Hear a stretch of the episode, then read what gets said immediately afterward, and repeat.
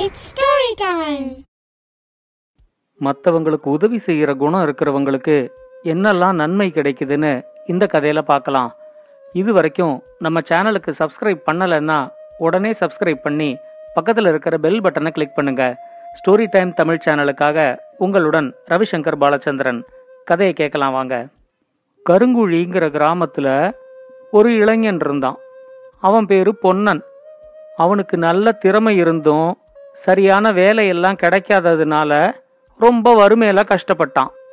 அந்த நாட்டோட தலைநகரத்துக்கு போய் ஏதாவது வேலை செஞ்சு பொழைச்சிக்கலாம் அப்படின்னு சொல்லி அவன் இருக்கிற ஊரை விட்டு தலைநகரத்துக்கு கிளம்பி போக ஆரம்பிச்சான். காட்டு வழியில ரொம்ப தூரம் நடந்து வந்ததுல ரொம்ப களைச்சு போய் ஒரு மரத்தடியில கொஞ்ச நேரம் படுத்தான். அப்படி படுத்ததுல கொஞ்ச நேரம் தூங்கியே போயிட்டான். திடீர்னு ஏதோ பேச்சு குரல் கேட்டு கண்ணை முழிச்சு பார்த்தான். ஆனா அவனை சுத்தி யாருமே இல்ல. எங்கேருந்து அப்புறம் இந்த பேச்சு குரல் வருது அப்படின்னு ரொம்ப உன்னிப்பா கவனிக்க ஆரம்பிச்சான். கொஞ்ச நேரம் கழிச்சு தான் அந்த குரல் அங்க இருந்த ஒரு பாறையிலேந்து வருதுங்கிறத அவன் கண்டுபிடிச்சான். அந்த பாறையில காதை வச்சு கேட்டப்போ உள்ளேந்து யாரோ அவங்கிட்ட பேசுறது அவனுக்கு நல்லாவே கேட்டுச்சு. இளைஞனே இந்த பாறைக்குள்ள நான் இரநூறு வருஷமா மாட்டிக்கிட்டு முழிக்கிறேன்.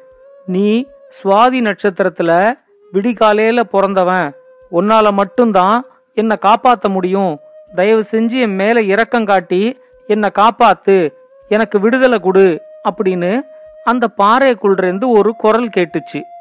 உடனே பொன்னன் நீங்க யாரு? உங்களை விடுதலை செய்ய நான் என்ன செய்யணும்? அப்படின்னு கேட்டான்.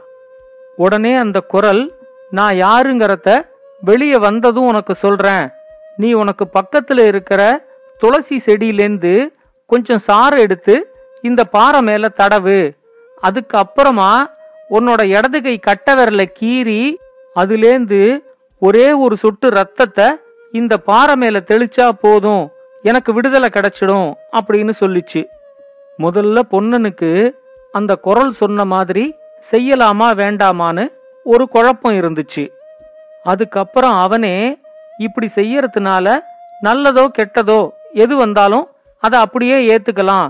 ரொம்ப கஷ்டத்துல இருக்கிற யாருக்கோ ஒருத்தருக்கு உதவிதானே செய்யறோம் அப்படின்னு சொல்லி அந்த குரல் சொன்ன மாதிரியே துளசி செடியிலேருந்து கொஞ்சம் சாறை எடுத்து அந்த பாறை மேல தடவிட்டு இவனோட கையிலேந்து ஒரே ஒரு சொட்டு ரத்தத்தை அந்த பாறை மேல தெளிச்சான்.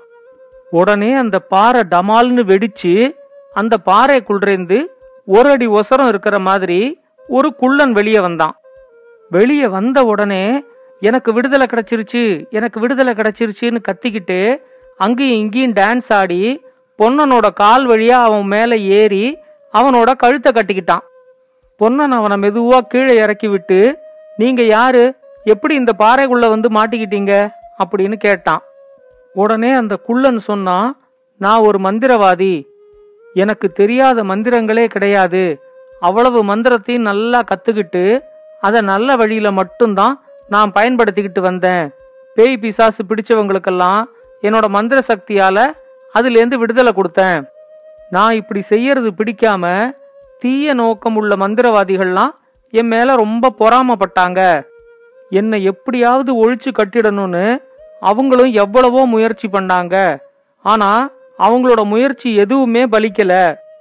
கடைசியா அவங்க வேற ஒரு நாட்டிலேருந்து ஒரு கொடிய மந்திரவாதிய கூட்டிக்கிட்டு வந்தாங்க.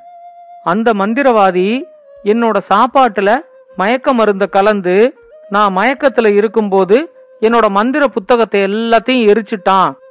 அதோட இல்லாம என்னையும் இந்த பாறைக்குள்ள அடைச்சு வச்சுட்டான். என்னோட எதிரிகள் எல்லாருமே இப்ப என்னை விட ரொம்ப வலிமையா இருக்காங்க. அவங்கள நான் ஜெயிக்கணும்னா அதுக்கு உன்னோட உதவி எனக்கு கண்டிப்பா வேணும் அப்படின்னு கேட்டான். பொன்னன் உடனே அந்த குள்ளன் கிட்ட நானே ஒரு வேலை தேடி எங்கேயோ போய்கிட்டு இருக்கேன். நான் உனக்கு எப்படி உதவ முடியும்? அப்படின்னு கேட்டான். உடனே அந்த குள்ளன் சொன்னா ஏதோ ஒரு வேலை செய்யறதுக்காக தானே நீ போய்கிட்டு இருக்கிற. நான் சொன்ன வேலையெல்லாம் அப்படி அப்படியே செஞ்சுக்கிட்டு வா. அதனால உனக்கு நன்மை மட்டும்தான் வரும். நான் உனக்கு எந்த தீங்கும் செய்ய மாட்டேன். அப்படின்னு சொல்லிட்டு இப்ப நான் ஒரு ஈயா மாறி உன் காது கிட்ட உக்காந்துக்கிறேன். உனக்கு மட்டும் கேக்குற மாதிரி அப்பப்ப நான் சொல்றத நீ செஞ்சுக்கிட்டு இருந்தாலே போதும் அப்படின்னு சொல்லிட்டு உடனே ஒரு ஈயா மாறி பொன்னனோட காதுல வந்து உக்காந்துக்கிட்டான் பொழுது விடிய இன்னும் ரெண்டு மணி நேரம் இருக்கு. அது வரைக்கும் நீ நானும் கொஞ்சம் தூங்கலாம் அப்படிங்கிற குரல் மட்டும் பொன்னனுக்கு கேட்டுச்சு. பொன்னன் அந்த மரத்தடியிலேயே நல்லா படுத்து தூங்கி காலையில தான் எழுந்திருச்சான். எழுந்திருச்ச உடனே பொன்னன் பக்கத்துல குள்ளன் யாராவது இருக்கானா அப்படிங்கிற மாதிரி தேடி பார்த்தான். ஆனா யாரையும் காணோம். நடந்ததெல்லாம் கனவா இருக்குமோ அப்படின்னு பொன்னன் யோசிச்சுக்கிட்டு இருந்தான். உடனே அவனோட காது கிட்ட குள்ளனோட குரல் கேட்டுச்சு. நடந்ததெல்லாம் கனவு இல்ல. நான் தான் ஈயா மாறி உன்னோட காது கிட்ட உக்காந்துருக்கேன் அப்படின்னு சொன்னேனே. அதை மறந்துட்டியா? இப்ப இந்த வழியா மூணு பேர் வராங்க. அவங்க மூணு பேரையும் நீ வந்து நண்பனாக்கிக்கோ அப்படின்னு அந்த குரல் சொல்லிச்சு. அந்த குரல் அப்படி சொன்னதுமே பொன்னன் அந்த வழியில யாராவது வராங்களான்னு பார்த்தான். குள்ளன் சொன்ன மாதிரியே அந்த வழியா மூணு பேர் வந்துகிட்டு இருந்தாங்க. பொன்னன் அந்த மரத்தடியில ஓய்வு எடுத்துக்கிட்டு இருக்கிறத பார்த்ததும் அவங்களும் அதே மரத்தடியில வந்து ஓய்வு எடுக்க ஆரம்பிச்சாங்க. பொன்னனும் அவங்களோட நல்லா பேசி நட்பை ஏற்படுத்திக்கிட்டான். பொன்னனுக்கு மட்டும் கேட்குற மாதிரி அவங்க மூணு பேரும் என்ன வேலையா எங்க போறாங்கங்கிறத கேட்டு தெரிஞ்சுக்கோ அப்படின்னு குள்ளன் சொன்னான். உடனே அந்த மூணு பேர்ல ஒருத்தன் சொன்னான் நாங்க மூணு பேரும் தலைநகரத்துக்கு போய்கிட்டு இருக்கிறோம். கொஞ்ச நாளைக்கு முன்னாடி நம்ம நாட்டோட இளவரசி அங்க இருக்கிற ஒரு ஆத்துல குளிக்கிறதுக்காக இறங்குனாங்க. இடுப்பு அளவு தான் தண்ணி இருந்துச்சு. ஆனா அந்த தண்ணியில மூழ்கி குளிச்ச இளவரசி திரும்ப மேல வரவே இல்லை. இளவரசிக்கு என்ன நடந்துச்சுங்கிறது யாருக்குமே தெரியல. அதனால ராஜா ரொம்ப சோகத்துல இருக்காரு. இளவரசிய யாரு கண்டுபிடிச்சு கூட்டிக்கிட்டு வராங்களோ அவங்களுக்கே இளவரசிய திருமணம் செஞ்சு வைக்கிறதா ராஜா சொல்லியிருக்காரு. இளவரசிய கண்டுபிடிக்கிறதுக்கு நிறைய இளைஞர்கள் முயற்சி செஞ்சுக்கிட்டு இருக்காங்க. நாங்களும் அந்த முயற்சியில ஈடுபடத்தான் இப்ப தலைநகரத்துக்கு போய்கிட்டு இருக்கிறோம் அப்படின்னு சொன்னான். உடனே குள்ளன் பொன்னனோட காதுல நீயும் இளவரசியை கண்டுபிடிக்கிறதுக்கு அவங்களோட வரேன்னு சொல்லி அவங்க கூட சேர்ந்துக்கோ. இளவரசியை கண்டுபிடிக்கிறதுக்கு நான் உனக்கு உதவி செய்யறேன் அப்படின்னு சொன்னான். உடனே பொன்னனும் அவங்க கிட்ட நானும் ஒரு வேலை தேடி தான் தலைநகரத்துக்கு போய்கிட்டு இருக்கிறேன். நானும் உங்க கூடவே வரேன். நானும் இளவரசியை கண்டுபிடிக்கிறதுக்கு முயற்சி செய்யறேன் அப்படின்னு சொன்னான். இவங்க நாலு பேரும் அங்கேருந்து கிளம்பி தலைநகரத்துக்கு போய்கிட்டு இருக்கிற வழியில காட்டுல ஒரு கிழிஞ்சு போன தொப்பி கடந்துச்சு. பொன்னனோட காதுல அந்த கிழிஞ்ச தொப்பியை எடுத்து உன் தலையில மாட்டிக்கோ அது உனக்கு பயன்படும் அப்படிங்கிற குரல் கேட்டுச்சு. உடனே பொன்னனும் அந்த தொப்பியை எடுத்து தலையில மாட்டிக்கிட்டான். அவன் கூட வந்த மூணு பேரும் யாரா அவன் லூசா இருப்பான் போல இருக்கே கீழே கடந்த கிழிஞ்சு தொப்பி எடுத்து தலையில மாட்டிக்கிறானே அப்படின்னு நினைச்சு பொன்னனை ரொம்ப கேவலமா பார்த்தாங்க. மதியானம் வரைக்கும் நடந்து களைச்சு போய் அவங்க நாலு பேரும் ஒரு மரத்தடியில கொஞ்ச நேரம் ஓய்வெடுக்கிறதுக்காக உக்காந்துக்கிட்டாங்க. இப்போ பொன்னனோட காதுல அந்த தொப்பிய கழட்டி கீழே வச்சு எங்க நாலு பேருக்கும் உணவு பரிமாறு அப்படின்னு அந்த தொப்பி கிட்ட சொல்லு அப்படின்னு குரல் கேட்டுச்சு. பொன்னன் அப்படி செஞ்சதும் அந்த மூணு பேரும் பொன்னனை ஒரு லூசுனே முடிவு பண்ணிட்டாங்க. ஆனா அவங்க மூணு பேரும் ஆச்சரியப்படுற மாதிரி நாலு பேருக்கும் தேவையான உணவு அந்த தொப்பிக்குள்ளேந்து வந்துச்சு. வந்த உணவும் அவ்வளோ சுவையா இருந்துச்சு. சே இது மந்திர தொப்பின்னு தெரியாம போயிடுச்சே. தெரிஞ்சிருந்தா இந்த தொப்பியை நாம எடுத்திருக்கலாமே அப்படின்னு அந்த மூணு பேரும் நினைச்சுக்கிட்டாங்க. அவங்க நாலு பேரும் சாப்பிட்டு முடிச்ச உடனே மிச்சம் இருந்த உணவெல்லாம் அந்த தொப்பிக்குள்ளேயே போய் மறைஞ்சு போயிடுச்சு. பொன்னன் திரும்ப தொப்பியை எடுத்து தலையில போட்டுக்கிட்டான். தலைநகரத்துக்கு போன உடனே இவங்க நாலு பேரும் தனித்தனியா பிரிஞ்சு அரண்மனைக்கு போனாங்க.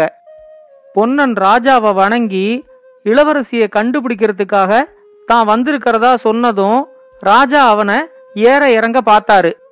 அவன் கண்டுபிடிப்பாங்கிற நம்பிக்கையே ராஜாவுக்கு இல்ல. உன்ன மாதிரி நிறைய பேர் இளவரசியை தேடி கண்டுபிடிக்கிறோம் அப்படின்னு சொல்லி அரண்மனைக்கு வந்தாங்க. அவங்க யாராலையுமே இளவரசிய கண்டுபிடிக்க முடியல.